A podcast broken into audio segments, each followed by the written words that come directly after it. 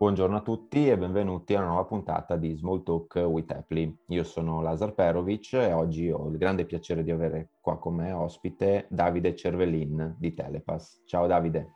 Ciao Lazar, grazie per l'invito e ciao a tutti quelli che ci ascoltano. Grazie a te per aver accettato.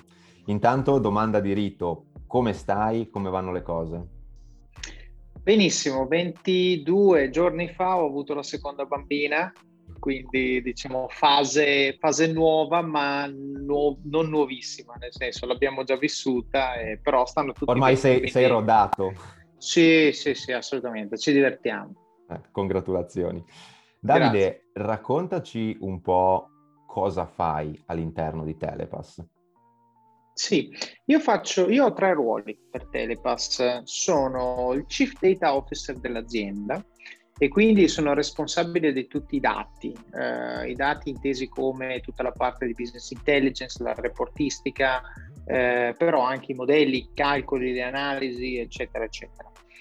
Poi sono Chief Insurance Officer dell'azienda, ovvero sono responsabile di tutti i prodotti assicurativi che Telepass vende ai propri clienti uh, e quindi sostanzialmente questo prevede due modalità. Noi abbiamo un broker, abbiamo anche un MGA e la gente può stipulare una polizza RC Auto con Telepass, che è una cosa che stiamo, insomma, è abbastanza recente, non tutti la sanno e quindi la, la cito ed è, sono business unit che seguo direttamente io. E poi sono amministratore delegato di InfoBlue che è una società del gruppo Telepass. Per dirvi in una parola che cosa fa InfoBlue, sono quelli che vi dicono se c'è traffico o no in autostrada, quelli che gestiscono l'app MyWay di autostrade eh, e che sostanzialmente ci diciamo, aiutano le persone a viaggiare in maniera informata. Ti bastano 8-9 ore Prendiamoci il tempo che ci serve. Giusto. Eh, vorrei focalizzarmi prevalentemente sul tuo ruolo come Chief Data Officer. Certo. Um, uno dei grandi um, problemi oggi a livello di aziende italiane è proprio la capacità di estrapolare il valore dai dati. Sì. Quanto è complesso e soprattutto um, molti non capiscono che oggi abbiamo tantissimi dati a disposizione, ma la vera difficoltà è proprio nell'interpretare questi dati e nel dare valore a queste informazioni. Qual è il giusto approccio per sfruttare i dati e per far diventare la propria organizzazione veramente data driven? Certo, ma innanzitutto eh, ci sono due, ci, ci sono varie fasi, ma allora, prima di tutto i dati bisogna averli. Cosa vuol dire? Vuol dire che bisogna misurare le cose. No? Tante volte io vedo, per esempio, eh, quando noi rilasciamo un'app, banalmente, non sempre chi la rilascia si ricorda di inserire il tag che poi vi permetterà di capire se eh, sostanzialmente la pagina funziona, il bottone funziona, eccetera. Ecco, quindi il primo messaggio che voglio dare è ricordatevi che eh, non, non, devo neanche metterlo nei requirements che una cosa va taggata, cioè il dato deve essere generato quando succede qualcosa e quindi io poi me lo vado a prendere. Dopodiché la seconda cosa è essere sicuri della qualità dei dati, perché io dico sempre ai miei no data is better than wrong data. Ok, questo ah, è importante sì. perché? Perché il problema è questo, quando io vedo un numero, questo numero mi, mi, dà un'idea, sulla base di questo numero io mi creo un'aspettativa e ci prendo una decisione. Ora, se il numero è palesemente sbagliato, me ne accorgo eh, mm-hmm. e quindi non, non, lo uso, non mi fido. Ma se il numero è sbagliato di poco, io rischio di non accorgermi che sia sbagliato e poi magari sulla base di quel numero prendo una decisione che si rivela sbagliata. Quindi assicurarsi che la qualità del dato che si usa sia alta è un altro step fondamentale. Dopodiché, come hai detto tu, direi che se ci sono tutti i dati e i dati sono giusti, allora comincia il lavoro di analisi, di sintesi, di interpolazione, estrapolazione, cioè sostanzialmente di dare un senso a questi dati, di, di rendere i dati ciò che i dati sono. I dati sono un linguaggio, un linguaggio che serve per descrivere la realtà. E quindi nel momento in cui ho questo linguaggio riesco a capire cosa diavolo sta succedendo e quindi riesco a prendere decisioni consapevoli riguardo, riguardo al business. Eh, volendo dare risposte più specifiche, io quello che consiglio ad un'azienda che vuole diventare data driven è innanzitutto deve essere, eh, cioè è una rivoluzione culturale, perché soprattutto le piccole aziende eh, e mio papà ne ha una, quindi cioè, parlo per conoscenza, anche se nel mio CB non ce l'ho, ce l'ho a casa, quindi vista ce l'ho. Purtroppo le piccole aziende, magari ancora padronali o comunque diciamo che, che non hanno le spalle larghe di centinaia di dipendenti, processi decisionali di un certo tipo, eccetera, eccetera, prendono ancora decisioni sulla base del fatto che ho sempre fatto così, sono vent'anni eh, sì. che ho fatto così, eh, la mia esperienza dice che, eccetera, eccetera io non dico buttatela nel cestino quelle cose, l'esperienza valore, ci mancherebbe altro, ma non basta, eh, per, per, un motivo molto semplice, perché sulla base dell'esperienza, eh, se tu prendi una decisione e la decisione è sbagliata, tu non sai perché, e questo è il vero eh, problema, mentre eh, se tu invece prendi una decisione sui dati, puoi sempre, ed è sbagliata, puoi sempre tornare indietro e dire ok, fammi vedere qual è l'ipotesi che ho sbagliato, quindi poi l'errore in teoria non lo rifai più. Ecco, questa secondo me è la risposta, è una rivoluzione culturale che deve partire dal top, quindi il capo deve cominciare a chiedere ai suoi datemi i dati, datemi i dati, datemi i dati, e, e, chiudo la risposta citando il famoso storico amministratore delegato di Netscape che dice se avete i dati guardiamo i dati, se avete opinioni usiamo la mia. Ecco, quindi forse è meglio, forse è meglio avere i dati se andiamo dal capo. decisamente, decisamente.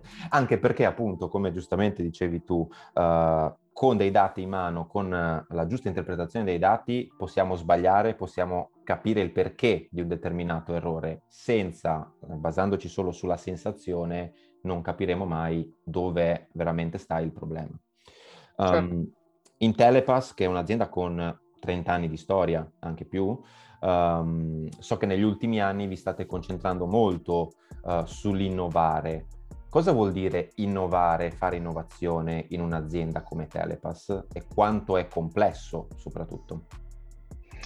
Ma eh, in realtà Telepass eh, viene percepita da molti in maniera diversa. Infatti colgo questa occasione anche per, per, chi ci ascolta per dire che dirò una cosa che la gente non si aspetta. Innovare in Telepass è facilissimo, è veramente facile. La cosa difficile in Telepass è stare fermi. Eh, noi siamo un'azienda che ha vissuto, come hai detto tu, 30 anni, 31 in realtà fra, fra un mese, oggi che registriamo è aprile, quindi 31 e è un'azienda che per diciamo 27, 26, 27 anni ha fatto una sola, una sola cosa, alzare le sbarre dei caselli autostradali. La fa in maniera estremamente efficiente, eh, l'ha fatta senza mai aumentare i prezzi, perché il, famoso canone Telepass che è 1,26 euro, la gente si chiede ma perché 1,26 euro? Molto semplice, erano 2.500 lire tradotte in euro e non aumentate. Provate e non aumentate, eh, esatto. E sì. non aumentate, provate a vedere la pizza quanto costava nel 90 e quanto costa oggi. Insomma, ehm, Telepass ha fatto queste, questa, diciamo, questo business per, eh, per, 27 anni, anche perché è nato come business unit di Autostrada per l'Italia, no? poi pian pianino si è affrancato come azienda indipendente. Ma nel 2017 ha cominciato a cambiare passo, a capire che la mobilità non è una cosa solo legata al veicolo, ma è una cosa a 360 gradi, che addirittura il possesso del veicolo sta cambiando, il rapporto dei giovani con, con le auto è molto diverso rispetto al passato e non solo le auto, perché sono nate delle modalità di mobilità che sono alternative e anche, lasciatemi dire, per fortuna più sostenibili. No? Parliamo di scooter elettrici, monopattini elettrici, biciclette, eh, parliamo di mobilità multimodale, no? poi faccio un pezzo in macchina, poi parcheggio fuori città, poi prendo la metro, poi prendo lo scooter, insomma queste esigenze stanno diventando il quotidiano e quindi Telepass cosa ha fatto? Ha deciso di creare una piattaforma che si chiama Telepass Pay che permette agli, ai propri utenti di utilizzare tutte queste mo- modalità di mobilità multimodali, sono riuscito a non mandarmi a male. Eh, esatto, e quindi che cosa succede? Succede con Telepass Pay io posso comprare un biglietto del treno, posso lavare la macchina, far venire diciamo un washer che mi lava la macchina, posso pagare il bollo, posso, eh, come ho detto prima, scooter elettrici, sbloccarli, pagarli, posso pagare la benzina, fra breve lanceremo la ricarica elettrica, le torrette, ah. quindi posso fare tutto ciò che è il mondo legato all'auto e questo ha cominciato a farlo nel 2017 e eh, l'ha fatto fino al 2020 e continuerà a farlo. Nel 2020 l'innovazione non si ferma e ha deciso appunto di cominciare a vendere prodotti assicurativi. Quindi eh, RC Auto, infortuni mobilità, assistenza stradale, che era un po' il prodotto storico, quella, quella, in realtà c'era già, però le altre sono tutte nuove. Quindi oggi io apro l'app di Telepass e posso comprare tutte queste cose. Non è più solo eh, metto la scatoletta dentro la macchina okay. e si apre la sbarra in autostrada.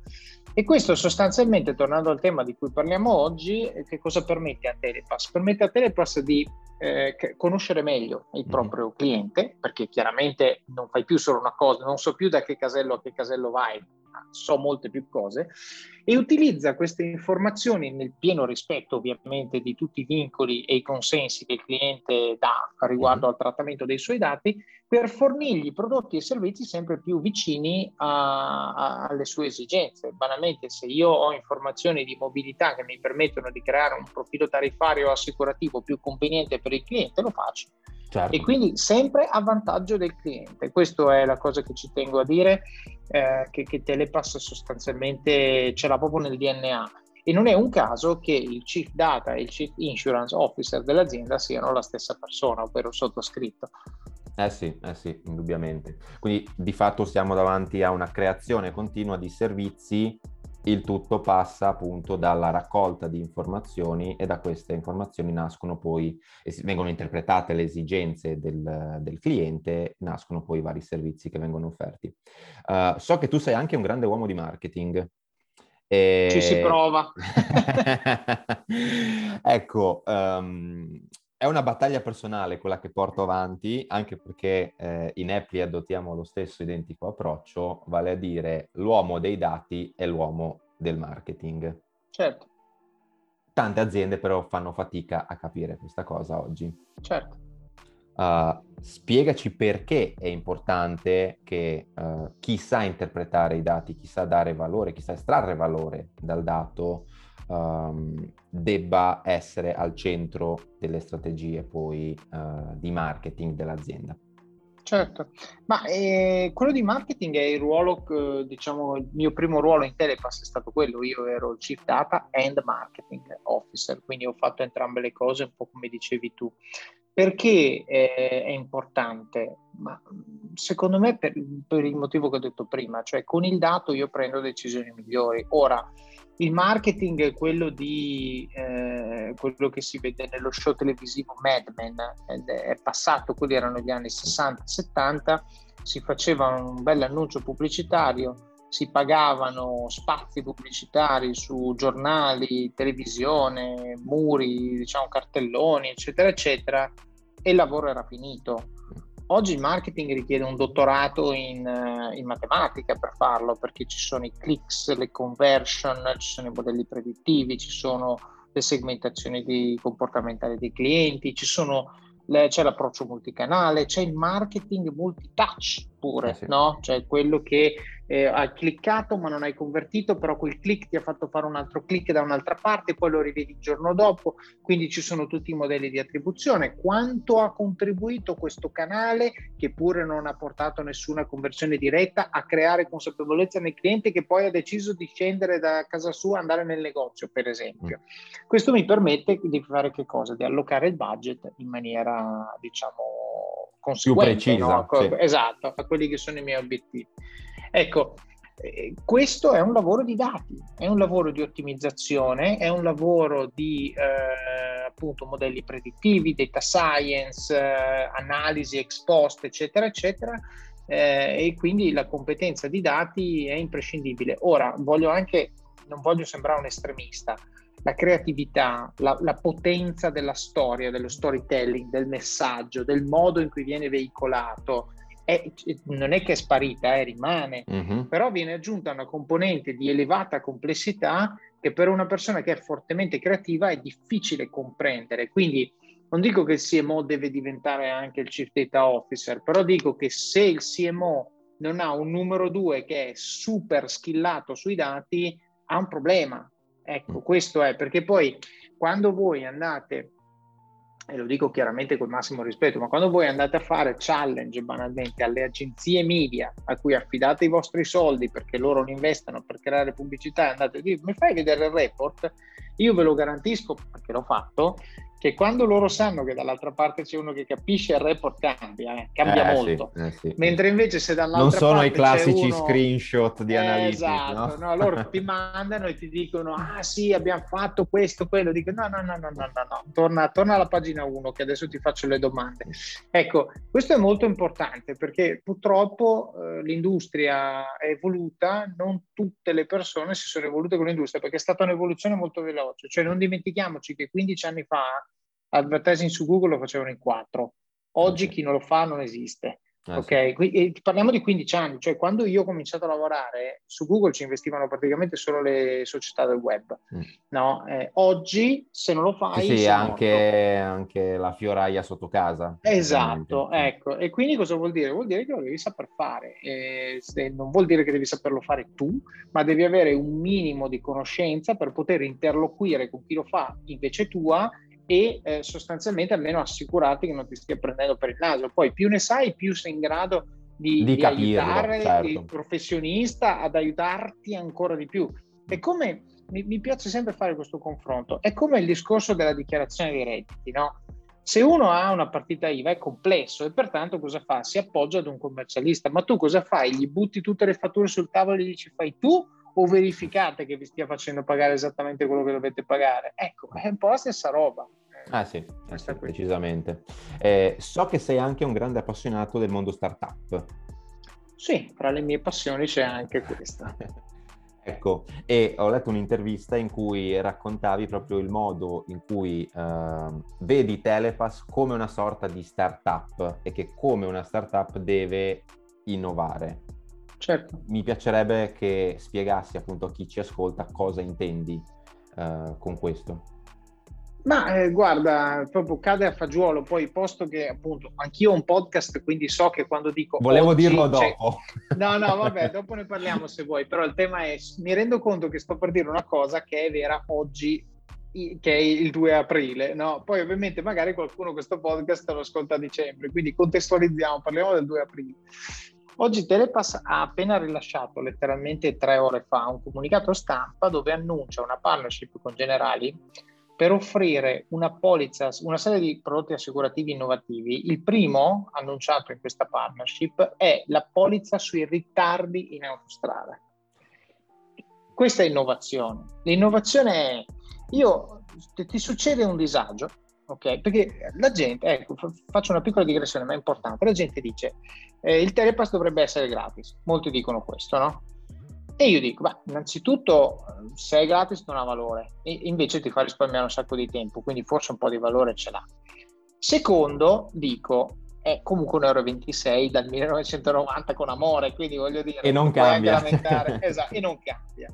Quindi questo è molto importante. Allora, Telepass ha deciso, cioè ha capito che questa relazione con il cliente, quindi questo scambio di, di diciamo, questa transazione, in realtà non è un acquisto, ma è un eh, segno di appartenenza. No? Tu appartieni al club Telepass, uh-huh. sei un cliente Telepass. Bene, allora ha detto, io ai miei clienti eh, voglio offrire eh, delle cose che non esistono, ok? Tutto il mondo Telepass Pay aveva questo, questo mantra e adesso anche il mondo assicurativo ha questo mantra, cioè io non voglio vendere cose che puoi trovare da altre parti. Allora noi abbiamo pensato, beh, con il telepass io so quando entri e quando esci dall'autostrada. Okay? Se ti succede un disagio, come per esempio una coda dovuta ad un incidente, a me dispiace che io ti ho fatto risparmiare quei 20 secondi o tre ore in coda al casello a seconda di che casello è, di quanta gente c'è, e però poi eh, appena entri dall'autostrada sei fermo perché magari qualcuno due chilometri avanti ha avuto un incidente. Ecco, e quindi sostanzialmente hai creato questa polizza che solo Telepass può offrire, perché dobbiamo sapere esattamente i tempi di percorrenza tuoi, i tempi di percorrenza medi nella tratta, che sono tutti i dati che mm-hmm. noi abbiamo. Quindi torno al punto di prima, cosa me ne faccio dei dati? Li uso per servire il mio cliente. E allora cosa abbiamo fatto? Abbiamo creato questo prodotto dove in maniera totalmente automatica il cliente non deve fare niente, niente, deve solo aderire al prodotto, che, che by the way per i nostri clienti assistenza stradale è gratuito, mm-hmm. quindi non deve neanche sì, pagare. Sì clicchi e dici Eh, tre giorni dopo che hai avuto un ritardo ti arriva una notifica e ti dice caro cliente quel giorno hai avuto un ritardo ci dispiace non è ovviamente colpa nostra che era un incidente però ti rimborsiamo a metà del pedaggio. Così per il disturbo. Questi sono prodotti innovativi. Quindi questa è la risposta ho voluto rispondere proprio con sì. questo prodotto che abbiamo lanciato oggi perché questa è l'innovazione ok? È un prodotto che non c'è che non fa nessuno perché le assicurazioni che ti rimborsano per un disagio così non, non ci sono e ne lanceremo altri nel corso dell'anno eh, su questa falsa riga, su altri momenti diciamo, della vita del, di, un, di, un, guidatore, eh, proprio perché, ripeto, noi vogliamo innovare. Il mondo assicurativo non è sicuramente, eh, diciamo, forse il settore più innovativo o innovato eh, che ci sia eh, e noi vogliamo dire abbiamo cambiato la mobilità in Italia eh, sulle autostrade, stiamo cambiando la mobilità in Italia nei centri urbani, cambieremo anche il mondo assicurativo. Gran bella sfida. Guarda, ci l'ultima... si prova tutti i giorni, come col marketing, ci si prova tutti i giorni. Giusto. L'ultima domanda che ti volevo fare è quella sui tuoi obiettivi a breve e medio termine. Certo, ma eh, vabbè, è una domanda mo- molto ampia. Eh, diciamo che, vabbè, a livello ti, ti darò due risposte. A livello Telepass eh, i nostri obiettivi sono, sono, i miei, sono quelli di tutti, sono quelli di sostanzialmente rendere vero quello che è un piano industriale che abbiamo condiviso con gli azionisti eh, l'anno scorso uh-huh. E quindi fare quello che ho detto prima, quindi lanciare i prodotti assicurativi, assicurarsi che i clienti li conoscano, li capiscano, li apprezzino, li acquistino ovviamente, continuare il nostro, diciamo, lo sviluppo della piattaforma di mobilità, quindi rendere i nostri servizi sempre più capillari, disponibili ovunque, per tutti, eccetera, eccetera. E questo direi mi terrà occupato per, per, una buona parte delle mie ore da sveglio. Dopodiché, invece, sul fronte magari un pochino più personale, insomma, l'ho detto io prima, l'hai confermato anche tu, io ho anche un, un podcast eh, che si chiama Office of Cards, eh, come libro che sostanzialmente ho scritto e ho intenzione di continuare a farlo. Questo podcast parla di crescita personale, parla di intervisto, io intervisto dei manager che hanno avuto delle carriere buone, ma che non sono Elon Musk, quindi io voglio, voglio creare sostanzialmente... Normali. Esatto, voglio creare dei modelli di persone che dici, cavolo, quello lì potrei essere io, guarda che pirla, potrei essere io, eppure lui ce l'ha fatta. Ecco, io voglio sostanzialmente rispondere alla domanda perché lui ce l'ha fatta ok? E, e, quindi con questo cercare di dare uno stimolo a, a, chi ascolta, chi vuole magari appunto prendere in mano la propria vita, non subire gli eventi che succedono, ma essere invece sul sedile del guidatore. E, e quindi niente, il mio podcast ha due anni, eh, un episodio a settimana ininterrottamente da due anni e chiaramente porta via il tempo che porta via, però ci tengo molto perché aiuta, aiuta le persone. Quindi obiettivo su quel fronte è continuare a farlo, non mollare mai, non mollare colpi e farlo crescere, diffonderlo. E, niente, vediamo. Poi magari confermo, anche vi confermo che merita molto da ascoltatore. Grazie, grazie mille. Davide, grazie mille per il tempo che mi hai dedicato e per essere stato nostro ospite. Grazie a te e un saluto a tutti. Ciao a tutti.